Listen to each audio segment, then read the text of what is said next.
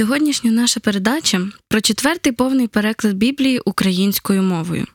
Його ще називають переклад Турконяка, за ім'ям того, хто присвятив життя цій справі. З проголошенням незалежності України, зняттям всіх обмежень з української мови постала можливість створення Українського біблійного товариства, в стінах якого змогли б об'єднатися сили для створення перекладу священного писання за усіма правилами перекладацького мистецтва, з урахуванням нових досягнень в області богослов'я, історії, біблійної археології та інших дотичних сфер, який би міг бути прийнятий усіма християнами. Перед тим була опрацьована і видана Острозька Біблія в новій редакції. Цю роботу провів доктор богослов'я та літургіки Української греко-католицької церкви Рафаїл Турконяк. Тож на нього і припав вибір працювати над новим перекладом Біблії українською мовою.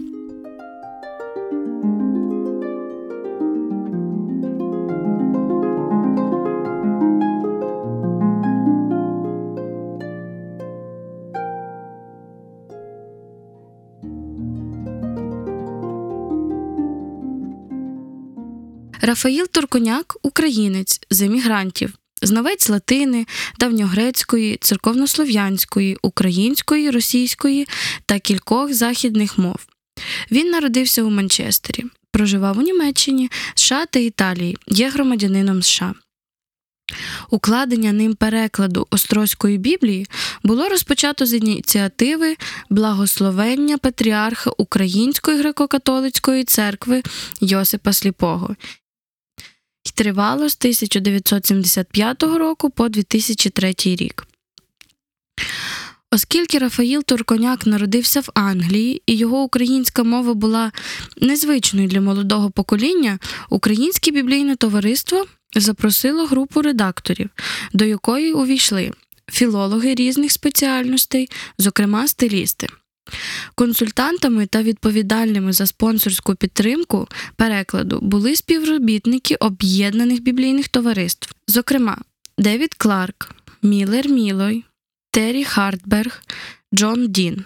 Цікавим фактом є те, що Турконяк за своє творче життя здійснив декілька різних перекладів Слова Божого.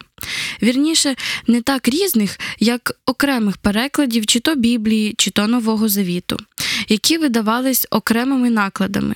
Ці переклади були як із грецької, так і з давньоєврейської. Тому нема нічого дивного, що біблійне товариство звернулося до нього щодо перекладу Біблії. Джерелом перекладу Рафаїла Турконяка була Септуагінта для Старого Завіту, новозавітні грецькі рукописи, критичний текст та попередні напрацювання, пов'язані з виданням ним Острозької Біблії. Праця над новим перекладом та його подальшим редагуванням здійснювалася з тисяча дев'ятсот дев'яносто третього року до двохтисячних років. Далі відредагований текст був перекладений на розгляд християнським церквам України та згодом на богословську апробацію доктору богослов'я, пастору Володимирові Домашевцю та доктору богослов'я Марті Рик. Усі висловлені зауваження були систематизовані і подані на розгляд перекладача Рафаїла Турконяка. У тисяча дев'ятсот дев'яносто шостому році був завершений переклад Нового Завіту, який наступного року був виданий тисячним накладом і розповсюджений для апробації обговорення філологами, бібліїстами, главами християнських конфесій України. За підтримкою об'єднаних біблійних товариств були враховані побажання, які відповідають міжнародним правилам щодо покращення подальших перекладів.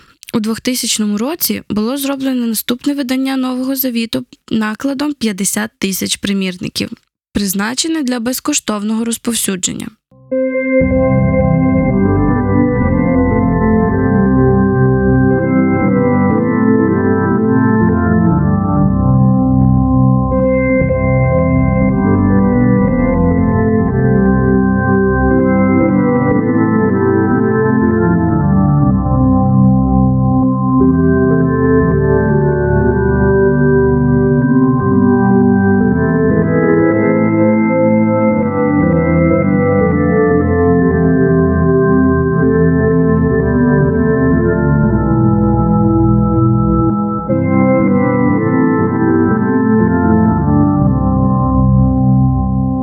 Однією із особливостей четвертого видання Біблії у перекладі Турконяка є те, що використовується слов'янський канон, який включає второканонічні книги – Товит, Юдит, перше-друге Макавеїв, Мудрости, Сираха, Варуха, Лист Єремії.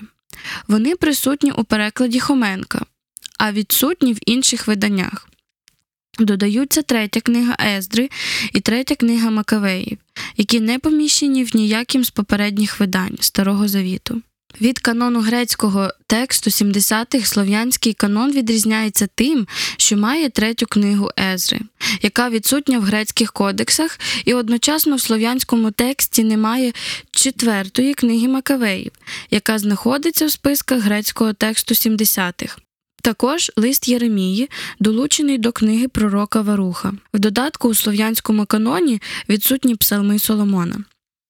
Особливістю перекладу Біблії Рафаїла Турконяка, ну, в порівнянні з перекладами Куліша, Огієнка і Хоменка, є те, що переклад Старого Завіту здійснено з давньогрецького тексту, а також переклад Турконяка є дещо легшим для сприйняття особливо дітьми та молоддю.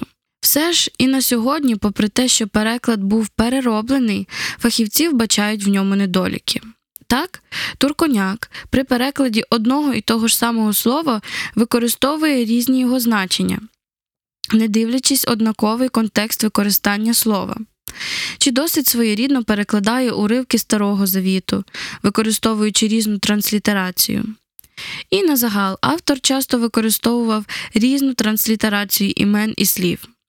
Кандидат богослов'я Андрій Глущенко, коментуючи свій аналіз виданого перекладу, зазначає про це явище.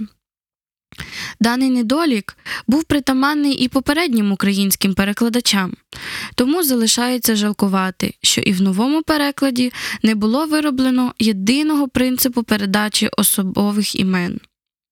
Спеціалісти вказують на ряд і інших деталей, що кидаються у вічі. Проте, як би там не було, але цей переклад визначається як один із дуже якісних і стає в один ряд із іншими повними перекладами Біблії українською мовою.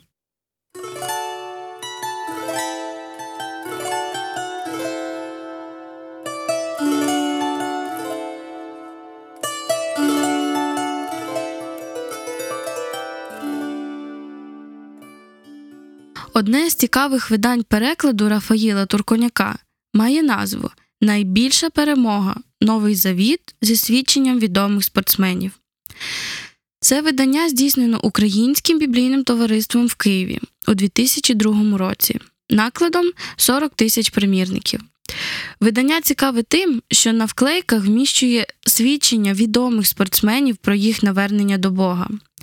Очевидно, що видавці намагалися зробити Новий Завіт порадником у духовному житті спортсменів та їх вболівальників. На це вказують і невелика передмова під назвою «Стартувати. Проте як?». Хоча порівняння християнина із спортсменом навряд чи доречне, все ж передмова закликає вивчати Новий Завіт та прямувати до Бога подібно до того, як спортсмен йде до перемоги. Цікаво, що видання розроблено в рамках розповсюдження Святого Письма за програмою «Можливості двадцять один». На сьогодні переклад Біблії Рафаїлом Турконяком є офіційним перекладом Українського біблійного товариства і постійно друкується на потреби вірян.